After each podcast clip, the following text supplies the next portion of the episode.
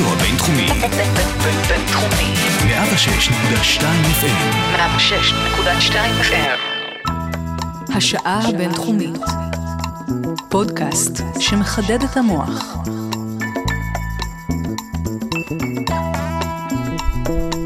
שלום וברכה לכל המאזינות והמאזינים, אנחנו uh, בשעה הבינתחומית. אני ציקי ישי ואני שמח uh, לבשר לכם שהיום אנחנו מתחילים uh, סדרה uh, חדשה עם אורח יקר שהתארח פה גם בתוכניות בודדות וגם בסדרות uh, קודמות בעבר. פרופסור uh, יואב יאיר, דיקן בית הספר לקיימות, אהלן יואב, מה העניינים? נהדר, אז uh, קודם כל תודה רבה שאתה uh, ככה מצטרף אלינו. שמח אה, להיות כאן תמיד, זה כיף. והסדרה הקרובה שלנו אה, נקראת אה, העתיד, זה לא מה שהיה פעם, זו סדרה שבעצם נעשה בה איזשהו אה, קוקטייל אה, שכזה בין מדע בדיוני להווה, לעתיד, אה, ונבחן אה, סוגיות שונות, איך הם הוצגו לנו בעבר במשהו שנראה כמו איזשהו משהו שלעולם לא יקרה, ואיך המדע, בשילוב עם אה, תהליכים חברתיים אולי, וסביבתיים וכולי, ככה מביאים אותנו לכל מיני התרחשויות שלא צפינו, או שכן צפינו. אה, וכולי, והיום אנחנו ניגע אה, בנושא מרתק, לפחות בעיניי, ככה עם הרקע וההכנה שככה עשית לי, אה, הגירה בכדור הארץ ומחוצה לו. אנחנו היום בעצם אה, רגילים, אה, רואים חדשות לבקרים, ככה מיליונים של פליטים שוטפים את העולם ומשנים את המאזן הדמוגרפי בכל מיני מקומות. אמ, ונראה שאולי יום אחד אנחנו בעצם נצטרך לחשוב על פתרונות אה, קצת אה, מחוץ לקופסה. אז בשעה הקרובה אנחנו נעסוק בעצם בפתרונות הללו, באפשרויות, באתגרים שזה מציב לאנושות וכולי. אבל בוא ברשותך יואב, אה, נתחיל ממש מהבסיס. אז ככה פתחתי ואמרתי שאנחנו רואים באמת- מיליונים של פליטים שככה שוטפים את העולם. אבל נראה שרוב ההגירה שאנחנו מדברים עליה היום זה הגירה מטעמים של נו- נוחות, זאת אומרת ממלחמות, מרצח עם, ולא עניין של, לא, לא נראה לי שחסר מקום בכדור הארץ. זה לא שחסר מקום, אני לא חושב שזאת הגירה של נוחות, זאת הגירה של קיום, להישרדות. תראה, אנחנו נמצאים בתחילתו של משבר אקלימי, אולי אפילו בעיצומו. מאמר שהתפרסם השבוע טוען שבעשורים הקרובים, יותר ממיליארד בני אדם, שזה מתוך שבעה וחצי מיליארד אה, תושבי כדור הארץ, מיליארד יצטרכו לעזוב את המקום שבו הם גרים ולנדוד. אז אתה יכול לבוא ולהגיד, נדידות... בעשורים הקרובים? בעשורים, 10-20 שנה הקרובות, מיליארד בני אדם לוקחים את הפקלאות, זזים מסיבות למקום של אחר. סביבתיות, אתה אומר. סביבתיות, אקלימיות, אני תכף אפרט. זאת אומרת, זה לא עניין של נוחות, זה פשוט עניין של אין ברירה, אי אפשר לשרוד. והכתבה הזאת אה, מתארת את הסיבות, בעיקר לחצים סביבתיים שנובעים מהתמוטטותן של אדמות פוריות, האדמות הופכות להיות עקרות, יבשות, אין מספיק מים, אי אפשר לגדל מזון, ולכן אין אוכל. וכשאין אוכל, מה אתה עושה? אם אין גם מה לצוד ומה לגדל, אין לך ברירה, אתה הולך למקום שיש בו אוכל. כי היכולות של, נגיד, המדינות השבעות והעשירות וארגוני הסיוע הבינלאומיים להאכיל את האוכלוסייה הרעבה של העולם, היא מוגבלת. בסוף, אמנם אנחנו מייצרים מספיק אוכל, אבל אי אפשר להביא אותו לכולם, אז הם לא יחכו בסודאן או באריתריאה או בדרום הודו וימותו בשקט, הם ינדדו, הם ינדדו. אלה דילמות לא מהעתיד, אלה דילמות עכשוויות. אני חושב שאנחנו רואים לזה סימנים ראשונים גם במזרח התיכון. ההתמוטטות של סוריה נובעת בחלקה מרצף הבצורות הבלתי יאומן שפוקד את המזרח התיכון. מה זאת אומרת, זה לא תוצאה ישירה של מלחמת אזרחים? לא, היא נבעה, להערכתנו ולהערכת חוקרים רבים במאמרים שהתפרסמו כבר בעיתונות המדעית, מכך שהבצורות האלה, היעדר המים בדרום סוריה וצפון עיראק, גרם לכך שהרבה מאוד אנשים עזבו את החוות ואת הכפרים, נדדו לתוך העיר, מחירי הקמח והלחם האמירו, התחילו הפגנות, ומכאן התחילה, הוא דיכא אותם, כן, אסד דיכא אותם ביד ברזל, ואז התחילה מלחמת האזרחים. אתה בעצם מצביע על איזשהו קשר בין אה, משבר אקלימי ו... אה, משבר גיאופוליטי, זה מובהק. ההתמוטטות הזאת, עכשיו תראה למה היא הביאה, להגירה מסיבית מתוך סוריה לאירופה, כן? ואנחנו רואים את זה כמין גל הדף כזה שמתפשט אה, באירופה, ובצורת אחרת היא באזור הסאהל, אה, דרום הסהרה, צפון ניגריה, אזורים כמו מאלי וצ'אד, ששם כבר לא עשר שנים, יש כבר 30 או 40 שנה התמוטטות הדרגתית ואיטית של מקורות המים, בין היתר אגב עקב בעיות של ניהול לא נכון של משק המים הקטן שהיה שם, מה שגורם לנדידה דרומה של שבטים שהיו בעבר בצפון, פתיחתם של אה, סכסוכים אתניים, שבטיים, בניגריה, או פצצה לך תנועת אה, בוקו חראם, שמאמצת לה מוטיבים אסלאמיים, אני לא מומחה לזה, אבל ברגע שיש אי יציבות שנובעת מהיעדר צרכי הקיום הבסיסיים, הדרך קצרה למלחמות אזרחים ולהתמוטטויות של אה, מערכות שלטוניות ומדינות. ואתה רואה הגירה כפויה של מאות אלפי אנשים, אם לא מיליונים, מאזורים שפעם היו ברי יישוב וקיום, והופכים צחיחים ויבשים. זה הולך לקרות ביתר שאת לתוך המאה הנוכחית, ואם לא נפתור את הבעיות האלה, אה, המצב יהיה גרוע. גרוע משום שמה שאנחנו תופסים היום כסדר עולמי פחות או יותר יציב, אה, התערער, התערער. פשוט, אה, גם אני אסתכל על מדינת ישראל שלנו, אנחנו, אהוד ברק, ראש הממשלה לשעבר, אמר, אנחנו וילה בג'ונגל, ואנחנו נהנים מרמת חיים גבוהה, ויש לנו מים ומזון, אין לנו סכנה מבחינת הישרדות של הצרכים הבסיסיים, אתה יודע, לפי תיאוריית הצרכים של מאסלו. יש לנו קורת גג, יש לנו מזון, יש לנו מים, אנחנו בסדר. אבל אם השכנים מרגישים שלהם אין כלום, הם, הם פשוט יתחילו ללכת. הם לא צריכים אפילו לתקוף אותנו, פשוט לקום מיליון איש ולהגיד, אוקיי, הולכים מערבה. מה תעשה? זאת אומרת, אם לירדן לא יהיה מים, גם לנו תהיה בעיה. ולכן זאת בעיה אזורית, ובעצם בעיה גלובלית. זה מה שאני מתכוון אה, על הגירה מותנית אקלים. יש עוד סוג של הגירה, והוא אה, רק עכשיו מתחיל, אבל הוא יקרה ושוב יתעצם בעשורים הקרובים. זה אותם איים באוקיינוס השקט, שעליית מפלס האוקיינוסים, עקב ההפשרה של הקרחונים ועליית הטמפרטורה, אה, שהמים פשוט מתחילים לעלות, והחבר'ה האלה נמצאים בגובה המים, או כבר מתחתם. כמו איזה מקומות? יש איים, ש... איי המלך שלמה בסמואה, פפואה, ניגיני, אזורים שהם קורלים או איי אלמוגים או שוניות כאלה, שאיים שאתה, אנחנו רגילים לחשוב עליהם בתור ה- The Ultimate Vacation Destination, כן? חול לבן, דקלים ויופי של אה, יערות. זה הולך להיעלם תוך 30-40 שנה, המים פשוט יכסו אותם, והם צריכים להגר. עכשיו, לאן הם ילכו? מי יקבל אותם? אז אומנם בהתחלה האיים האלה הם לא מיושבים בצפיפות, זה לא מיליונים. מדובר באלפי או עשרות אלפי אנשים, אבל יש, אה, יש בעיה אמיתית. מה אתה עושה עם האנשים האלה? הם לא יחכו בשקט שהדגים יאכלו אותם. הם צריכים לזוז למקום אחר. ועכשיו, כבר עכשיו דנים בשאלה מי יקלוט אותם. אוסטרליה? אינדונזיה? מי ייקח את הפליטים האלה, מה שאנחנו קוראים פליטי האקלים, והם משלמים מחיר שלא בטובתם, ופה גם עניין של, אתה יודע, צדק גלובלי. עליית מפלס האוקיינוסים נגרמת עקב שינוי אקלימי, שהוא תוצאה של שימוש בדלקים מאובנים, פחם, נפט וגז, שמניעים את הכלכלות השבעות והעשירות של המערב. ומי שמשלם את המחיר זה אותם, אה, אם תרצה, פליטים אומללים, שנמצאים בכלל, אין להם תעשייה, הם לא נוסעים ברכבים, אתה יודע, זוללי דלק, הם, הם ממש חיים basic, חיים מאוד פשוטים, והם ייאלצו לעזוב. ואני חושב שהדוגמה הקיצונית ביותר היא בנגלדש. בנגלדש ששוכנת ליד הודו, זה מדינה שרוב פני השטח שלה נמצא בגובה פני הים או מתחתיו. עכשיו, בנגלדש זה לא הולנד, הם לא בונים סכרים, הם לא יפתחו פרויקטים אדירים של ייבוש אדמות כדי להגדיל את שטח המדינה. הם מדינה שיש בה 60-70 מיליון איש, שחלק גדול מהם יצטרך לזוז למקום אחר. עכשיו, זה יערער את כל הקטע הזה של יציבות בדרום אסיה.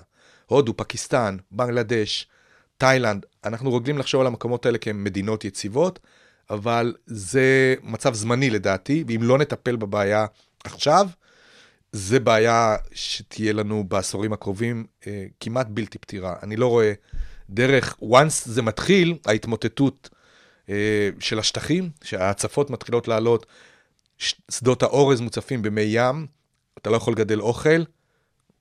אנחנו לא נחזור לתמונות האלה של שנות ה-70 במאה הקודמת של אה, אה, אנשים רזים, שלדים מהלכים עם בטן נפוחה מתת תזונה. אה, אנשים לא יחכו שזה יקרה, אנשים יזוזו. וזה זה המשבר האקלימי הבא, שמחכה לנו. אז רק בשביל ככה לסבר את האוזן, אתה בעצם הצבעת כאן על שני סוגים שונים של הגירה, אחד זה הגירה שקשורה, שבעצם אה, תנאי אקלים, תנאי סביבה שמשפיעים באופן ישיר על איזשהו אה, תרחיש גיאופוליטי, כמו התמרדויות, אה, קבוצות אה, שנכנסות לוואקום הזה, קבוצות טרור, מיליציות נכון. וכולי. והשני זה השלכות ישירות בעצם של אקלים, כמו שתיארת על אה, בנגלדש וכולי. כן. אז ש, שתי שאלות לי בנושא הזה. דבר ראשון, תוך כמה שנים בערך אתה... ההגירה הראשונה זה מה שאנחנו, כמו שתיארת לסוריה, זה משהו שאנחנו זה כבר כבר עכשיו. רואים כן. אה, כנגד העיניים, אפילו שאני, לצורך העניין, לא חשבתי עד עכשיו על הקשר הזה למשברים הסביבתיים, אבל הדבר השני שתיארת עכשיו, תוך כמה שנים אנחנו בעצם מדברים על... ההתמוטטות של אה, האיים, כן, מה שנקרא The Island States בפסיפיק ובעוד מקומות, אה, מתחילה כבר עכשיו, אה, כי המים עולים, אז אתה אומר, זה סנטימטר בשנה, לא נורא, נסבל, אבל זה במצב רגיל, כשהמים שקטים. ברגע שמגיע איזה הוריקן, המים עולים לך בכמה עשרות סנטימטרים, וזה מציף את הכל. זאת אומרת, לא נכון לשפוט על סמך המצב של הכל רגוע, יום יפה, אין אז גלים. תן לי איזה סקאלה של תרחישים, בוא נגיד ש... אז, אז אנחנו רואים כבר עכשיו, והשנה הזאת, 2017, הייתה שנה מובהקת של אה, עונת הוריקנים וטייפונים קיצונית, עם הצפות כבירות בפלורידה, פוארטו ריקו, טקסס, אה, שכמובן לקחו את מירב תשומת הלב, אבל אם, אם אתה מסתכל על זה, הקריבים, שזה שורה של איים קטנים יחסית, שכל כלכלתם הייתה תיירות, נחרבו לגמרי. יש עשרות איים בקריבים, ברמודה ו- וכל האזור הזה של, של קובה והיספניולה והאיים, כן, פוארטו ריקו, יש שם עשרות איים קטנים שנחרבו עקב אה, סופת הוריקן אחת. העתיד צופה יותר ויותר מהסופות האלה. הווה אומר שלא רק העלייה במפלס מסוכנת, שהיא קורית לאט יחסית ואפשר אולי להיערך לקראתה, אבל יכולות לקרות קטסטרופות פתאומיות, ותוך שבוע פתאום אתה, אתה נאלץ לנטוש את הבית שלך, כי פשוט הוא נחרב לגמרי. זה מה שאתה אומר, אי אפשר לש... לשערך את ה... לא, אני, מע- אני? מעריך, אפשר להגיד שב-10-20 שנה הקרובות, יותר ויותר איים, אם באוקיינוס השקט, אם בקריבים, ואם במקומות אחרים, אפילו באטלנטי, אה, יכולים לספוג את התוצאה של התחממות כדור הארץ, או בצורה איטית, על ידי עליית המפלס, כמו שתיארתי, או בצורה פתאומית וחזקה, אה, איזה פרץ אלימות קצר, זה רק שבוע, אבל שבוע שפשוט מחזיר אותך לעידן האבן, כי הוא מרסק את כל התשתיות שלך, עוקר את כל מה שאתה גידלת ובנית בעמל רב, אה, ומחזיר אותך לנקודת הפת- הפתיחה. עכשיו, אני, אני חייב להגיד, ושהמאזינים יבינו, זה לא מאתמול, זה לא דבר חדש. אני קורא עכשיו ספר שנקרא The Weather Experiment, שמסביר אה, איך נולד מדע החיזוי המטאורולוגי. וזה התחיל מהצורך של ימאים, ובעיקר המושבות של האימפריה הבריטית, לדעת מראש מה הולך להיות מזג האוויר, כי זה עניין הישרדותי. והם כבר במאה ה-18, יש, נותנים תיאורים של הוריקנים וטייפונים באזור אה, מושבות בריטיות, או באוקיינוס השקט או באטלנטי, אה, שנחרבו בגלל התופעות האלה, והם לא הבינו ממה זה בא. הם חשבו שזה יד אלוהים, שזה איזשהו עונש. מה, הסופות? הסופות האלה, הם לא הבינו, לא היה אז מדע מטאורולוגי מובן, לא היו מערכות לוויינים, מערכות התראה מוקדמת. זה הופיע פתאום, בא זעם נוראי של האטמוספירה בשלושה ארבעה ימים, and then it's gone, וזה נגמר. ואז אתה נותר, כן, לאסוף את מה שנשאר, ואולי להתחיל לבנות מחדש. זה מה שהם עשו אגב, בנו מחדש. ובנו כנסיות חדשות כדי לנסות לפייס את זעם האל. זה לא עבד. זה לא עבד, זה לא עבד, אבל מה שאז התפתח זה המדע החיזוי המטאורולוגי. ו- ומתוארים שם מקרים של סופות שפקדו את החוף המזרחי של ארה"ב, שהן הגיעו משום מקום, הם לא הבינו מאיפה זה בא, ולקח להם עשרות שנים, והם הבינו שזה תהליך הדרגתי שמתפשט בצורה דינמית. זה מתחיל במקום אחד וזה זז ועובר למקום אחר. כי פשוט איזה מדען אחד, או מי שהיה אה, קברניט של ספינה שהנושא עניין אותו בשם ריד, הוא התחיל לאסוף את הדיווחים, והוא ראה שזה מתקדם לאורך החופים של ארה"ב. ב-17 לאוקטובר זה היה פה, ב-18 לאוקטובר פה, ב-19 כאן. הוא פשוט ליקט עדויות, כן? לא היה אז וי-פיי, לא היה אינטרנט. הוא היה צריך להגיע פיזית למקומות האלה, לראיין אנשים או לקרוא יומנים של מלאכים וקברניטים, וככה הוא פענח את זה, והיום היום אנחנו מבינים כמובן איך, איך זה עובד. אז התופעה היא לא חדשה של סופות שזורעות הרס. מה שחדש זה א', השכיחות שלהם כנראה גדלה והולכת. אנחנו מסתכלים על ה-20-30 שנה האחרונות, וזה מדאיג אותנו, אנחנו רואים איזושהי עלייה, ובעיקר עלייה בסופות החזקות, מקטגוריות 4 ו-5. מי שרוצה להאזין לפרק המתאים בגשושית, אני ממליץ, דיברנו על זה, שם יש קטגוריות שמרמזות על עוצמתן של הסופות האלה, ואחד הדברים ששינויי האקלים מבשרים לנו, וזה אפשר אפילו מטרמודינמיקה בסיסית בפיזיקה, זה שתהיינה יותר סופות חזקות, הווה אומר, הסכנה לשלמותן של אה, תרבויות ששוכנות לאורך חופים, וזה לא רק איים, אלא גם ערים גדולות, ראינו את יוסטון. יוסטון ספגה את הוריקן הרווי, שישב עליה במשך חמישה ימים, והוריד מטר וחצי של גשם. זה, זה כאילו לא נתפס שזה יכול לקרות לעיר גדולה, מערבית, מתקדמת, אבל התשתיות שם עוד לא התאוששו, ויש שם שכונות שהבוץ והטינופת שההוריקן הזה השאיר עליהם בחודש אוגוסט עוד לא פונו, ואנחנו בנובמבר. אז, אז אה, זה חלק מהאותות של האקלים העתידי ושל התנאים הסביבתיים שיכפו על אנשים לזוז ממקום למקום, או להתאים את עצמם לעוצמות המשוערות העתידיות של התופעות האלה. וחוט, באמת אה, תיארת עכשיו את יוסטון, אבל בעיקר רוב ההגירה תהיה אה, מכיוון של מקומות אה, נחשלים יותר, פחות מפותחים, נכון? נכון. שיותר יסבלו מה... נכון. אה, קראתי מאמר בשבוע שעבר על כפרים בדרום הודו, שבהם אה, אין להם מים. יש שם רצף של בצורות, הטמפרטורות הממוצעות בקיץ 35 עד 40 מעלות, המונסון מאחר או לא מגיע בכלל, לא יכולים לגדל אורז, מתים ברעב. אבל זה הכפר שלהם, וזה השדות שלהם, והם ניצבים בפני דילמה אכזרית מאוד. האם להגר למקום אחר בתוך הודו, או להישאר ולחכות לעזרה ממשלתית, או לאיזשהו נס מטאורולוגי שכן יגיע. ו- וקראתי, זה, זה ממש צובט בלב, אתה רואה רעיונות שהכתב הזה של uh, הטלוויזיה הבריטית צילם שם, ב-BBC, ועם מתורגמן, הוא שואל את הכפריות ההודיות האלה, uh, מה הן עומדות לעשות. עכשיו, שמה נוסף עוד אלמנט טרגי הרבה יותר, וזה התאבדויות של חקלאים שלוקחים הלוואות מהבנקים מתוך ציפייה להחזיר אותן עם עונת הקציר והיבולים הבאים, וכשהגשמים מבוששים לבוא ואין יבול, הם לא יכולים להחזיר את הבנק, את הכסף לבנק, הם פשוט מתאבדים. מה, זו תופעה שם? זו תופעה ידועה בדרום הודו ובאזורים אחרים, שהחקלאים, החקלאות הכפרית לא עומדת בשינויים האקלימיים, נעזרת בהלוואות מבנקים, אם זה חומרי דישון, אם זה זנים וזרעים של צמחים עמידים יותר, והם פשוט לא, לא מצליחים להחזיר את זה, ואז הם שותים חומרי הדברה ומתים.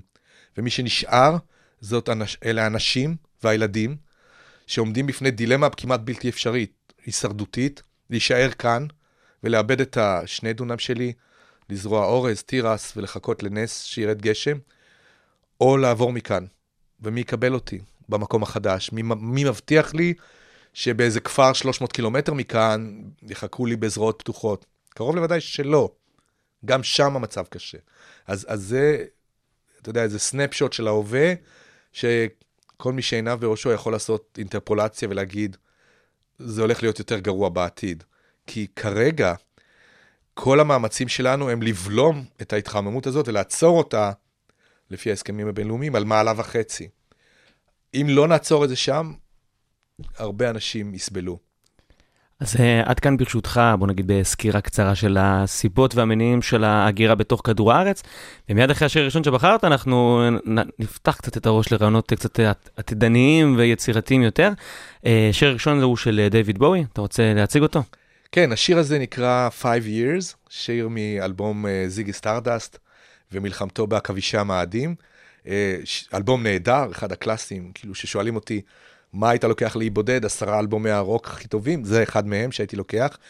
והשיר מתאר איזשהו אסון, קטסטרופה סביבתית שהולכת להתרחש, ויש לנו רק חמש שנים לתקן אותה. עכשיו, בעיניי זה שיר נבואי, כי הוא כתב אותו ב-1972, אם אני זוכר נכון, ואנחנו היום ב-2017-2018, ואין לנו חמש שנים. אנחנו צריכים לטפל בזה עכשיו. אוקיי, okay, אז בוא נאזין. Market square, So many mothers sighing. News had just come over. We had five years left crying. News guy wept and told us Earth was really dying. Cried so much his face was wet. Then I knew he was not lying. I heard telephones, opera house, favorite melodies. I saw boys, toys, electric irons, and TVs. My brain hurt like a warehouse, it had no room to spare. I had to cram so many things to store everything in there. And all the fat, skinny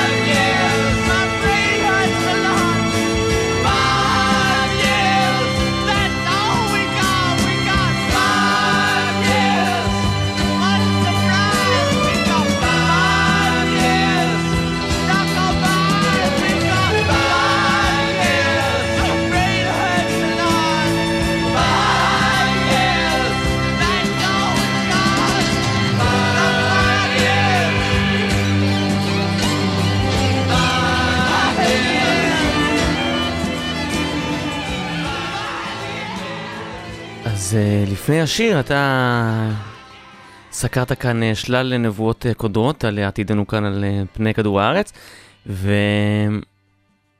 כאלה שחושבים שאולי אי אפשר לפתור את זה, וחושבים על דברים אחרים, נכון? כן, זהו, זו גישה שאומרת, הבעיות קשות מדי, ניתן לטבע לעשות את שלו, מה שיקרה יקרה, צריך לחשוב על פלן B, אולי פלנט B, לעבור למקום אחר, או בתוך מערכת השמש, או מחוץ למערכת השמש. ובאמת, החמש שנים שדייוויד בואי דיבר עליהם בשיר, אה, הם, הם רעיון ישן של הגירה עקב משבר כלשהו. פעם דיברו על מלחמות גרעיניות, נשמיד אלה את אלה, ואז כדור הארץ יהיה בלתי ניתן ליישוב, והפליטים שיישארו צריכים לעוף מכאן לאיפשהו בחלל. אז בהתחלה דיברו על טווחים קרובים, ירח, נבנה בסיס על הירח, או תחנת חלל במסלול אה, שיקיף את כדור הארץ, או מאדים, ורחוק הלאה לירחים של צדק, שבתאי, ובסוף החוצה, קולוניזציה של הגלקסיה. אה, אז, אז הרעיונות האלה הם מאוד מאוד מעניינים, ויש אנשים שדנים בהם ברצינות, כולל תוכניות מגירה, ממש ממש עכשיו, אבל שוב, זה לא תהיה הגירה של כל המין האנושי, אתה לא יכול להזיז שבעה וחצי מיליארד בני אדם. מן הסתם זאת תהיה הגירה שתבטיח את הישרדותו של המין האנושי, או של חלקים ממנו, שיעברו בטח אה, בדיקות והתאמה וסלקציה, סליחה על המילה, על כל הקונוטציה שלה, אבל בטח לא ישלחו אותי ואותך, על כמה שאנחנו יפים וחמודים. יבחרו את אלה הבריאים, החסונים, עם הגנים הטובים שיכולים להישרד, ולהתרבות ביעדים אליהם המין האנושי יבחר לשלוח אותם אליו. אז, אז זה איזשהו חזון עתידי של מה יעשה המין האנושי כשכדור הארץ לא יוכל להכיל אותו יותר. משלל הסיבות שתיארנו, אה, כאמור, התמוטטות אקולוגית סביבתית, אה, פיצוץ אוכלוסין כביר שלא מאפשר, אה, זאת אומרת, אין מספיק משאבים להאכיל את כולם או לתת להם מים, אז, אז אין מספיק מקום לכולם, וצריך לחשוב על פלן B. ויש הרבה מאוד רעיונות, אני אומר, בשלב הנוכחי, אין לנו בחמש שנים הקרובות שום פתרון שמאפשר להגר מכאן בבטחה ולהתחיל את צ'פטר 2, כן? אה, יחסינו עם הכוכב לכת הבא. והסוגיות האלה הן סוגיות מעניינות ברמה הפילוסופית, כלומר, האם מותר לנו בכלל לעשות כרצוננו ולהתפשט למקומות אחרים? אה, למה לא? למה לא? כי זה מקומות אולי אה, שיש בהם יצורים כאלה אחרים. זה לא שבכדור הארץ אנחנו שומרים על אמות המוסר האלה ברמה של אה, לא, ודאי, זו שאלה על קולוניאליזם. כבוד לטריטוריה. אז, אז היום, בעידן הפוסט-מודרני שאנחנו נמצאים בו, אתה יודע, מתחילים לבקש התנצלויות, ששבטים שנכבשו על ידי, נגיד, הספרדים, דורשים שממשלת ספרד עכשיו תתנצל על מה שעשתה לאצטקים ולש, ולמאיה. כן, אז, אז אנחנו היום מבינים שלכל צורה של קולוניאליזם יש מחיר כביר שנקבע בעיקר מהתרבויות או מהיצורים שהיו באותו מקום אליו פלשנו. אז זו שאלה מעניינת, שאלה אתית, היום, היום יותר ערים לה.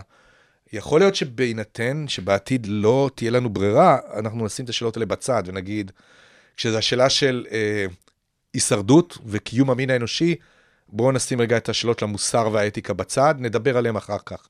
קודם כל נעבור מכאן, נתיישב במקום אחר, אחר כך נתחיל לטפל בנושאים אה, מסורתיים של, של אתיקה וסביבה ו- וצדק. כן, אתיקה זה עניין אה, של פריבילגים, קודם כל הישרדות, ואז... נכון, לא, אתה צודק, כשאתה, כשהחרב מונחת על צווארך, אתה קודם כל צריך uh, לסלק אותה ולעבור למקום אחר שבו אין חרב מטאפורית שכזו סביבתית או שואה גרעינית מאיימת עליך, ובהנחה שהמין האנושי רוצה לשרוד, הוא חייב להגר מכאן. עכשיו, אני רוצה לשים את זה בקונטקסט קצת יותר רחב, וזה מה שאני מסביר לסטודנטים שלי, שבסופו של דבר אין לנו באמת ברירה, נהיה חייבים להגר מכאן. השאלה מתי ולאן. למה אני אומר לא תהיה ברירה? לא בגלל שאני פסימי באשר ליכולת המין האנושי לתקן את הפלנטה שלנו ולחזור בנו ולנסות לסובב אה, את מחוגי האקלים חזרה.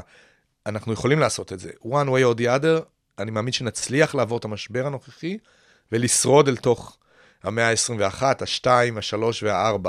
זה בידינו.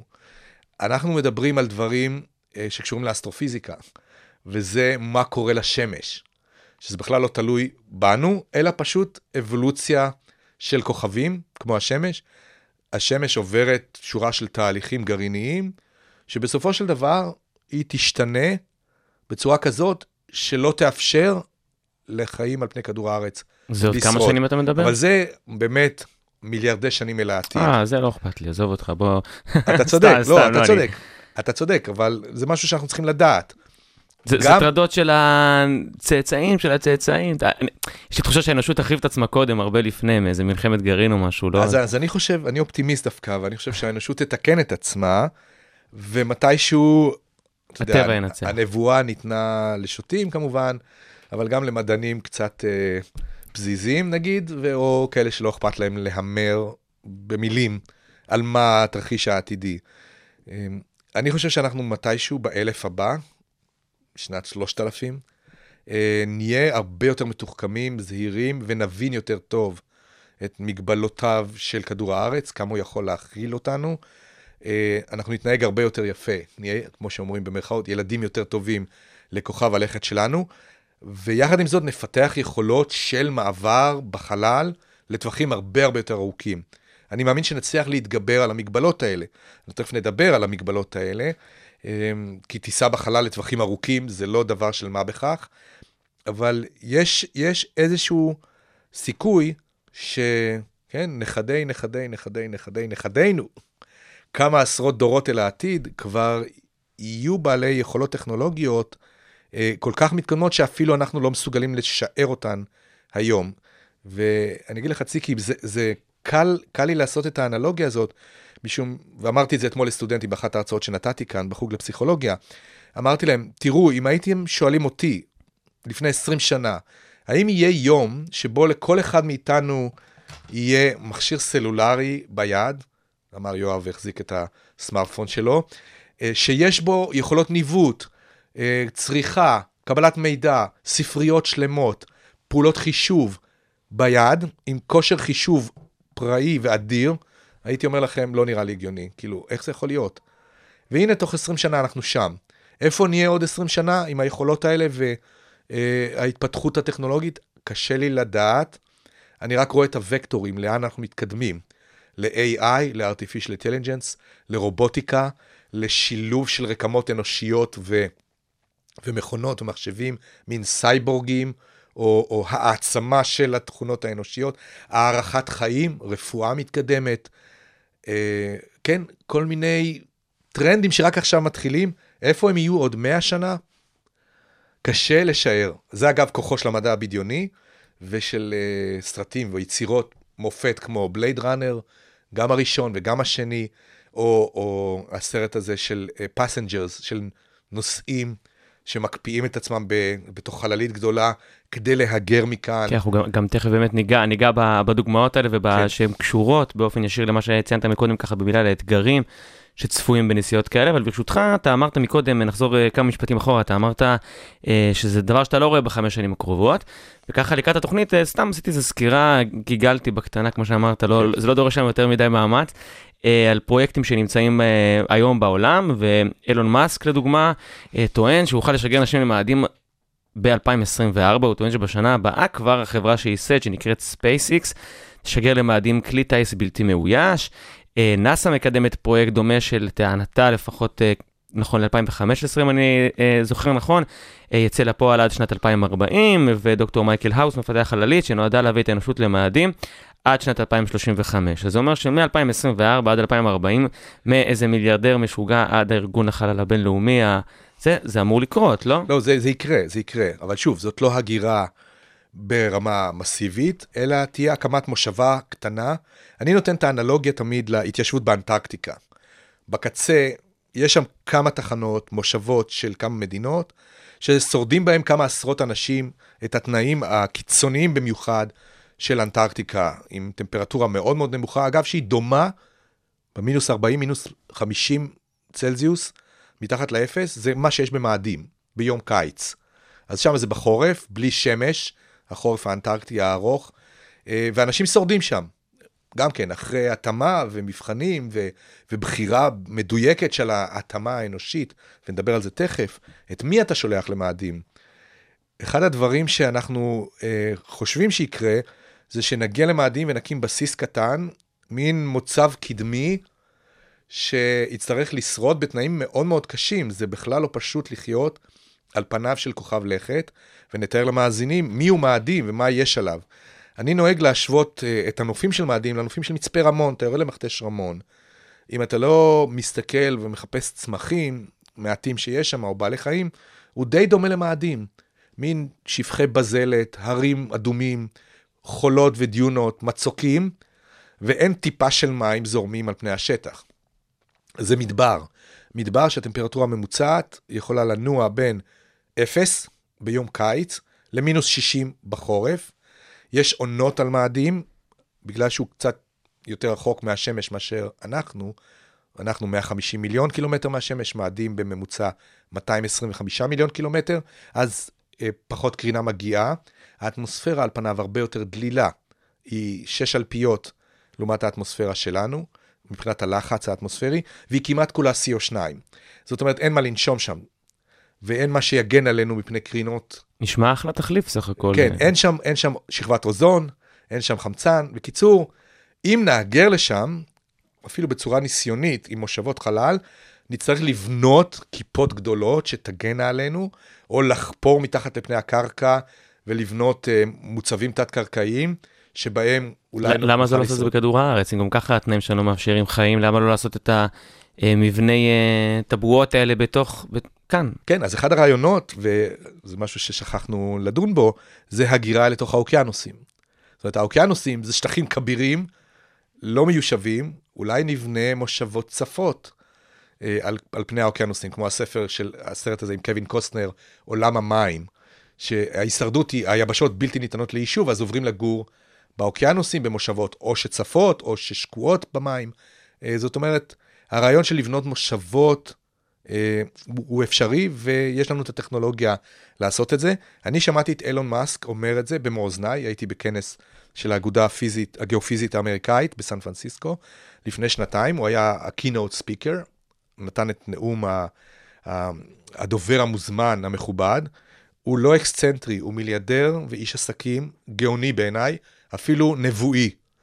והדברים שהוא עושה עם המכוניות החשמליות, כן, חברת טסלה, ועם חברת SpaceX, הם באמת מתקדמים ונועזים בחדשנות שלהם, והוא הוא מדבר את שפת הקיימות, ואני כדיקן בית ספר לקיימות, זה אדם כלבבי, ואני מסביר לסטודנטים שלי, תחשבו על רול מודל שכזה, ממציא חדשן נועז, הוא כמובן לא טיפש, הוא לא יפסיד את כספו בהימורים כושלים על טכנולוגיות דמיוניות. הוא בודק כל דבר בזהירות, הוא פשוט מיישם את זה הרבה יותר מהר ממה שסוכנויות חלל מסורתיות מעזות לנסות. הממשלות הן בדרך כלל שמרניות, שלא לומר פחדניות, ועד שממש אין ברירה וחייבים לעשות את זה, הן לא תעשינה את זה בקצב הדרוש. לכן נאסא מדברת על 2040, ואילון מאסק מדבר על 2024. שזה יקרה? ש- זה יקרה, אני מאמין לו. כן, ב-2024 הוא כבר ישגר אה, צוות ראשון לחלל? זה כמובן תלוי בהצלחה של השיגור של המטען הלא מאויש שהוא מתכנן לעשות בשנתיים הקרובות. שזה עומד בלוח זמנים? אני למיטב ידיעתי, הוא לא פרסם עדיין את לוח הזמנים המדויק לשיגור הראשון, ולא ראינו גם את המטעד עצמו, כלומר את המטען היהודי שהוא עתיד לשאת לשם, האם זה הולכת להיות אה, מין רמפה מתנפחת כזאת, אה, שאולי מאזיננו זוכרים מהסרט להציל את אה, מאט דיימון, אני קורא לזה בצחוק, להציל את האסטרונאוט שנתקע על מאדים, כשסרט חדש היה לא מזמן, ומאט דיימון גילם שם האסטרונאוט שננטש בתוך מושבת חלל עתידנית, שהיא כולה חממות בנויות ומדוחסות באוויר, שמגן עליהן מתאי האטמוספירה והסביבה החיצונאיים. אנחנו לא שורדים על מאדים בלי חליפות חלל ובלי מערכות, מה שנקרא Life Support Systems. אז אני רוצה לראות מה הוא מכין, אילון מאסק, אה, ומה הוא ישגר בשנה, שנתיים הקרובות, ואז נוכל לדעת האם באמת ב-2024 אפשר להנחית מישהו על מאדים ולבנות, או להתחיל לבנות מושבה. אני רוצה להסביר משהו מבחינת הזמן שזה לוקח. טיסה מכדור הארץ למאדים, תשעה חודשים, בדרך הקצרה. זאת אומרת, אתה צריך לחכות להסתדרות של שני כוכבי הלכת, זה ביחס לזה, כך שתוכל לעשות את, ה, את הדרך הכי מהירה. כי אם אנחנו בצד אחד של, של השמש ומאדים בצד השני, זה יכול לקחת גם שלוש שנים להגיע. עכשיו, הצירוף הזה של יכולות שיגור והגעה בזמן המינימלי קורות פעם בשלוש שנים. זאת אומרת שאנחנו נשגר צוות, מתישהו ב-2024, 2025, אבל בעשור הבא, הוא יגיע למאדים אחרי תשעה חודשים, יקים את מה שהוא יקים, ואם הוא רוצה לחזור, אז הוא יכול לצאת לדרך רק שנתיים וחצי אחר כך. זאת אומרת, אנחנו צריכים לתת להם אמצעים לשרוד לתקופה מאוד מאוד ממושכת, לבדם, אלא אם כן אנחנו פותחים אה, קו משלוחים, כן, דומינוס פיצה, שליח יוצא כל תשעה חודשים, מביא להם עוד אספקה ועוד אספקה ועוד אספקה, כי אין כלום על מאדים. זה משהו שחשוב כן, למאזינים אנחנו להבין. גם- אנחנו צריכים בסוף לייצר ממה שיהיה שם, מהמינרלים שנמצא באדמה, מהקרח שאולי נפשיר אה, היכן שננחת, את הדברים שאנחנו צריכים לשרוד, מים, אוויר ומזון. כן. אפשר, אתה לא יכול לקחת חמישיות של מנות קרב כן? עם התירס והלוף, וה... ואני לא יודע מה יש היום במנות קרב, אבל אתה לא יכול להביא מזון משומר אה, למאדים. אתה צריך לייצר אותו שם. וזאת אחת הבעיות והאתגרים שעומדים בפני כל התיישבות עתידית של מהגרים פלנטריים. אז באמת ברשותך התחלת ככה לגעת באתגרים, אנחנו אה, נפרוש אה, לשיר השני של הביטלס, ומיד אחר כך אנחנו אה, נמשיך עם באמת אה, כל האתגרים שגם הזכרת מקודם, חלקם אה, קצת אה, באים לידי ביטוי בסרטי מדע בדיוני. אה, השיר הבא של הביטלס שכבר ככה אה, מתחיל להתנגן, אתה רוצה אה, להציג למה, איך הוא קשור לנושא? כן, אני בחרתי את השיר Across the Universe של החיפושיות, כי הוא, הוא מדבר על יקום גם פיזי, עצום ואדיר ממדים, אבל גם יקום מטאפיזי של, של נסיעה לאורך מרחבים עתירי כוכבים ושמשות, ואנחנו צריכים לחשוב על, עלינו כעל מין אה, שצריך להסתכל על היקום הזה ולשרוד בו. אוקיי. and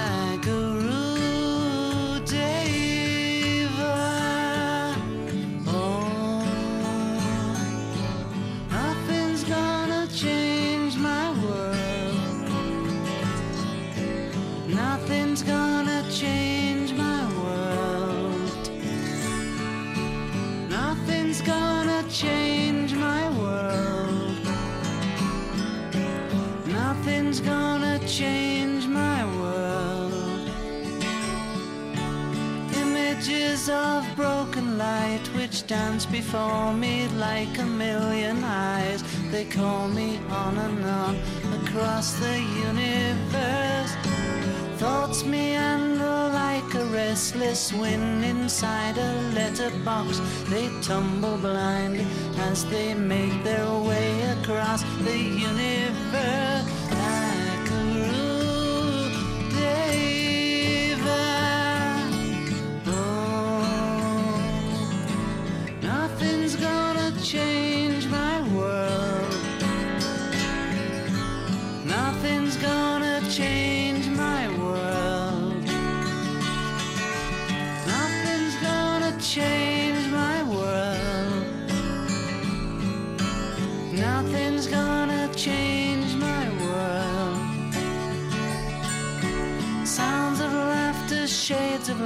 Are ringing through my opened ears, inciting and inviting me.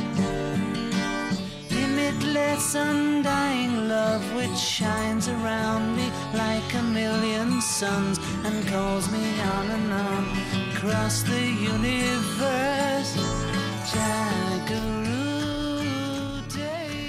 אז uh, ברשותך, קודם כל, אתה אמרת שזה יידרש לפחות uh, שנתיים וחצי, כל הסיבוב הזה, שהחלוצים הראשונים שיהיו במאדים. מי, מי הפסיכים שמתכוונים אה, לקחת את זה על עצמם? אני הייתי קורא להם החלוצים הנועזים, ואלה בטח האסטרונאוטים של סוכנות החלל האירופית והאמריקאית, נאס"א, או, אם אני קצת, אתה יודע, מעז לנבא, זה יכולים להיות גם הסינים או ההודים. כשאתה מסתכל לאיזה מדינות היום יש תוכניות חלל מתקדמות, אז, זה בפירוש גם הם. Uh, השלב הראשון, לפני שטסים למאדים, זה קודם כל לחזור לירח. לא היינו בירח מ-1972. האסטרונאוטים האחרונים, אפולו 17, אה, באמת? לא, היה- לא הייתה נחיתה? מאז, מ-69 עד 72, נחתו אה, מספר טיסות אמריקאיות, אפולו 11, 12, 14, 15, 16 ו-17. כל אחת מהן התחילה שני אסטרונאוטים שפסעו על הירח הכי הרבה, יומיים או שלושה, וחזרו. זאת אומרת, אין לנו הרבה ניסיון בלשרוד על גוף שהוא לא כדור הארץ. ולכן נצטרך לרכוש את הניסיון הזה מחדש. אני חושב שהדרך הנכונה לעשות את זה היא קודם לחזור לירח ואחר כך למאדים, אבל יכול להיות שלאילון מאסק אין סבלנות והוא רוצה לעשות את הטיסה ישר למאדים.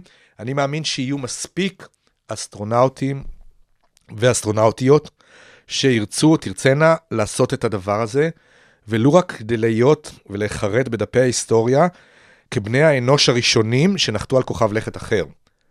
כולנו יודעים, ניל אמסטרונג, צעד קטן לאדם, קפיצה גדולה לאנושות, באז אלדרין, על הירח. שני האנשים האלה היו הראשונים שפסעו על גוף שהוא מחוץ לכדור הארץ.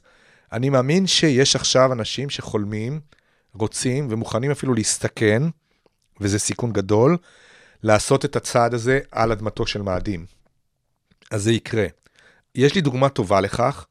לפני מספר שנים הייתה תוכנית ריאליטי בטלוויזיה ההולנדית, ועל הבמאים היה רעיון מבריק, קצת מטורף, כאן אתה צודק, והוא לצלם תוכנית ריאליטי, שהיא טיסה למאדים, אבל one way ticket. באים, מתאמנים, עולים על חללית, תשעה חודשים בחלל, נוחתים על מאדים, בונים מושבה ומתים. כי אתה לא יכול לחזור. הוא לא תכנן את הדרך חזרה, ואני חשבתי לעצמי כשקראתי על באיזה זה... שלב נגמר העונה? בשלב שהם מתים? כאילו? כן, כאילו, כאן הסתיימו שידורנו ביוש. אה, אני חשבתי שזה הזוי, ושהוא לא יצליח למצוא אפילו בן אדם אחד, לא כל שכן מישהו שיממן את זה. יש פה היבטים אתיים, מוסריים, לא פשוטים. כאילו, אתה מפתה אנשים על, על תהילה, אמנם תהילה של שנה, live, ממאדים, כל יום יש לנו איזה פרק אחר. כמובן שזו תוכנית בלי הדחות אגב, לא מדיחים אף אחד מהתוכנית, זה לא פותחים את הדלת, שמע, נמאסת עלינו, צא מהחללית, שלום.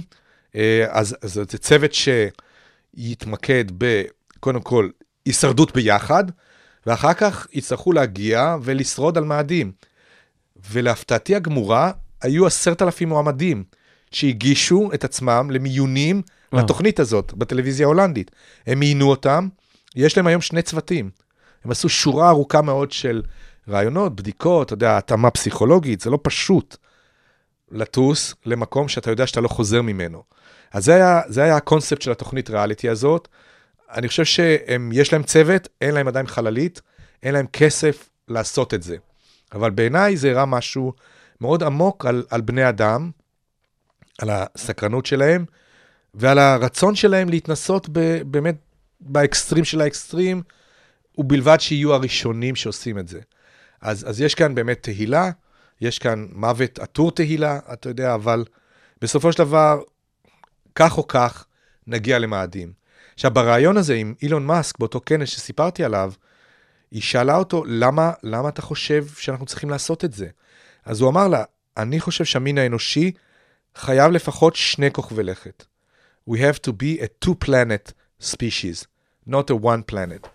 ובעיניו אה, תקום התיישבות אנושית על מאדים, והמעבר הזה בין כדור הארץ למאדים, שאנחנו היום חושבים עליו בתור מורכב, מסובך, מסוכן, ואולי אפילו קטלני, יהיה שגרתי בעתיד. וזה קשור למה שאמרתי על, על חזון הדורות הבאים, שנת 2200, 2300, שלא לדבר על שנת 3000. יכול להיות שאילון מאסק הוא הפיוניר הזה, הוא הקולומבוס שמפליג על פני המרחקים האלה. תראה, קולומבוס כשיצא לדרך ב-1492, מה הוא פגש שם? כלום. היו שם אמנם שבטים פרימיטיביים, נגיד, אולי אני חוטא להם באמירה הזאת, אה, אבל לא הייתה שם טכנולוגיה כמו המערב. והוא יישב אותה ותראה מה יש היום שם. אז אותו דבר, מאסק והקולומבוס של העתיד, שיגיע למאדים, היום הוא יהיה הפיוניר הראשון, no man's land, לפי מיטב הבנתנו, אלף שנים מעכשיו, לא יודע מה, מה יהיה שם. יכול להיות שיהיה שם תרבות משגשגת, שאולי אפילו תעשה מה שאנחנו קוראים טרפורמינג, שזה גם כן ענף של מדע בדיוני על גבול הגיאופיזיקה העתידית, של להגיד, אוקיי, מאדים עכשיו לא מתאים לצרכינו, בוא נשנה את מאדים ונתאים אותו לצרכינו. לא רק על ידי בנייה של כיפות ולחיות במושבות מוגנות, אלא, למשל, על ידי הפשרת הכתבים ויצירת אטמוספירה עבה יותר, וחידוש מחזור המים על מאדים שפסק לפני 2-3 מיליארד שנים, ונחזיר את עטרה ליושנה. נהפוך את מאדים למה שהוא היה לפני שהתרחש בו השינוי הסביבתי שהפך אותו למה שהוא היום. אז, אז זה דברים שהיום אפשר לכתוב עליהם אה, תוכניות.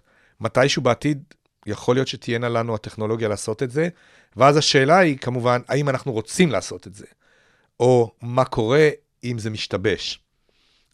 אז, אז אלה שאלות מעניינות, שאני חושב שבכמה יצירות מדע בדיוני דנים בהם, למשל, אם אתם זוכרים את הסרט Total Recall עם שוורצנגר, זיכרון גורלי, ואחרי זה היה רימייק, שבו יש כבר מושבות על מאדים, יש אפילו מעמד של אה, עבדים על מאדים, שעובדים במכרות, הם כל מיני מוטנטים שלא שרדו את ההתאמה המוצלחת לתנאים במאדים, ואז חברות העל ששולטות על מאדים והפכו אותו למין מכרה גדול, מנהלות אה, כלכלה אוטונומית על מאדים. יש סרטים של מרידות, והמושבות האלה, העתידיות, רוצות חירות וחופש מפני אה, השל, השליטים של כדור הארץ. זאת אומרת, יש כל מיני תרחישים שחלקם סוציולוגיים, מעניינים. עוד אבל- תרחיש, ש- סליחה, עוד תרחיש שמופיע באחד, באחד מהסרטים האלה זה ששולחים בעצם רובוטים אה, לעשות את הפעולה הזאת ולא אסטרונאוטים. נכון, כי מסוכן מדי. על זה מאדים, אפשרי? זה גם אפשרי. יש לנו היום יכולת, על ידי שליטה מרחוק, לעשות חלק מהפעולות האלה פה בכדור הארץ. יש לנו יכולת לשלוח רובוטים, ושלחנו רובוטים לחלל. כל הצילומים המופלאים ממאדים, או מה- מהירח, או מירחים של כוכבי לכת אחרים, הם על ידי רובוטים, שהנחתנו ושלטנו אה, בהם ב... באמצעות תשדורות אלקטרומגנטיות. הבעיה עם רובוטים רחוקים זה הזמן שלוקח לפקד עליהם. כי מאדים, לוקח לשגר פקודה ולקבל חזרה, זה שעה ביום נתון. אז אתה רוצה לפתח רובוטים אוטונומיים, עם אינטליגנציה מלאכותית שתדע לנהל אותם, ולמעשה הם יהיו סוג של מין חצי תבוני אוטונומי, שליחינו המרוחקים והעצמאיים. כי בסוף לא נוכל לנהל את זה כל הזמן, בטח לא בזמן אמת. ולפעמים תידרשנה החלטות בזמן אמת באותן משאבות עתידיות על, על מאדים או על הירח או על גרם שמימי אחר פה בתוך מערכת השמש, על אחת כמה וכמה אם נצא מגבולותיה של מערכת השמש. אז אה, נצטרך לפתח טכנולוגיות אוטונומיות שתדענה לנהל את זה ולהתקיים ולקחת החלטות ולשרוד ב-unknown conditions, התנאים הלא ידועים והסטיות מהם, כן, אסונות שעשויים להתרחש אה, במקומות עתידיים שכאלה. ויקרו אסונות. זאת אומרת, זה לא שאלה של, בטח נבנה את זה כל כך בטוח, ששום דבר לא יכול להשתבש. הכל יכול להשתבש. כן. ומערכות טכנולוגיות, נותרו לנו עוד ממש אה, אה, מספר דקות לתוכנית, אז אולי באמת, אולי אה, תנסה ככה לגעת באתגר המרכזי, העיקרי, לפני שבמהלך השיר אתה אמרת לי שמחקרים אה, חדשים אה, מצביעים על כך שהגוף האנושי לא יכול לשרוד בשום סיטואציה, או... בטח? לא, בטח לא בשהות ארוכה, וזה אנחנו רואים על, על גופם ועל מוחם של אסטרונאוטים שחזרו משהות ארוכה מאוד בחלל. המין האנושי לא נולד בשביל לחיות בחלל, הוא נולד לחיות פה בכדור הארץ, לנשום אוויר, לשתות מים וליהנות מכבידה של, של 1G. קשה לו מאוד לשרוד בתנאים של חוסר כבידה בחלל, בטח לא בשהות ארוכה מאוד. מה שקורה לגוף, וזה אנחנו רואים ממחקרים פיזיולוגיים על גופם של אסטרונאוטים ואסטרונאוטיות, זה שהסידן בשלד בורח והעצמות הופכות להיות פריחות ושבירות. המוח מתכווץ, המוח נהיה יותר קטן. ממש ראו את זה במחקרים השוואתיים עם MRI על אסטרונאוטים שהיו כמה חודשים בחלל, לעומת כאלה שנשארו בכדור הארץ, עשו את זה על שני תאומים אמריקאים, שניהם אסטרונאוטים, אחד היה חצי שנה בחלל, בתחנת החלל הבינלאומית, השני נשאר בכדור הארץ, עשו להם MRI וראו שזה שהיה למעלה, המוח שלו פשוט התכווץ. וזה משפיע על הראייה, על עצב הראייה, הם רואים פחות טוב, יותר מטושטש, הלב נחלש, לחץ הדם יורד, נדודי שינה, השפעות אה, גופניות מוחשיות, שלא לדבר על הפרעות נפשיות שיכולות לה, להתרחש כשאתה שוהה עם אותם אנשים במרחב מבודד, בסכנת קיום בלתי פוסקת, לתקופות מאוד מאוד ארוכות. ידועים מקרים, גם במושבות באנטרקטיקה, גם מצוותים של צוללות גרעיניות, שהיו הרבה מאוד חודשים מתחת למים, שיכולות להיווצר פסיכוזות. ואז מישהו מוריד גרזן ומתחיל להשתולל בתחנה ו... ולנסות להשמיד את כולם. זה קורה. אה, לא קרה בחלל עדיין. אני מכיר סיפור אחד על, על טיסה רוסית שנאלצו לבטל אותה ולהחזיר אותה מיד מהמשימה, אה, כשאחד הקוסמונאוטים, אה, מהנדס החללית, פשוט uh, lost it, כמו שאומרים, הוא איבד את זה. אחרי שהם כבר... אחרי יומיים, אחרי יומיים בחלל, הם נכנסו למסלול הקפה. אני לא זוכר את מספר הסויוז, נדמה לי 24. Uh, פשוט דיברתי עם הקוסמונאוט, הוא היה אורח שלנו כאן בישראל. ההוא שאיבד את זה? לא, זה שהחזיר את החללית הביתה. זה שאיבד את זה, אני לא יודע איפה הוא היום, אבל uh, הם סיפרו, ש- הוא סיפר שהבחור פשוט uh, התנתק מהמערכות uh, הבקרה שמנטרות את מצבו הגופני. אתה יודע, כשאתה בחלל, מרכז השליטה רוצה לדעת שאתה בסדר, שמים עליך אלקטרודות שכל הזמן מדווחות, לחץ דם ו- ותנאי החיים הביולוגיים שלך, הוא פשוט התנתק מזה והתחיל לרחף בחללית והתנקש בקירות. אחד האתגרים הגדולים זה איך לשרוד שהות מאוד מאוד ארוכה, ואני לא מדבר אפילו על, על מאדים, שזה טיול קצר בשכונה של מספר חודשים, שנתיים, שלוש. אני מדבר על הגירה מפה החוצה, כמו בסרט Passengers.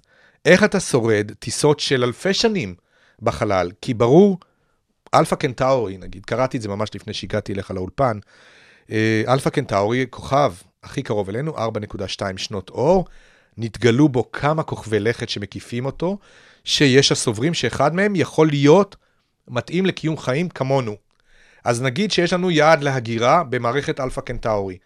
בטכנולוגיה היום, המהירויות של החלליות שלנו, זה טיסה של אלפי שנים, אוקיי? אז עכשיו השאלה, אנחנו לא יכולים לחיות אלפי שנים.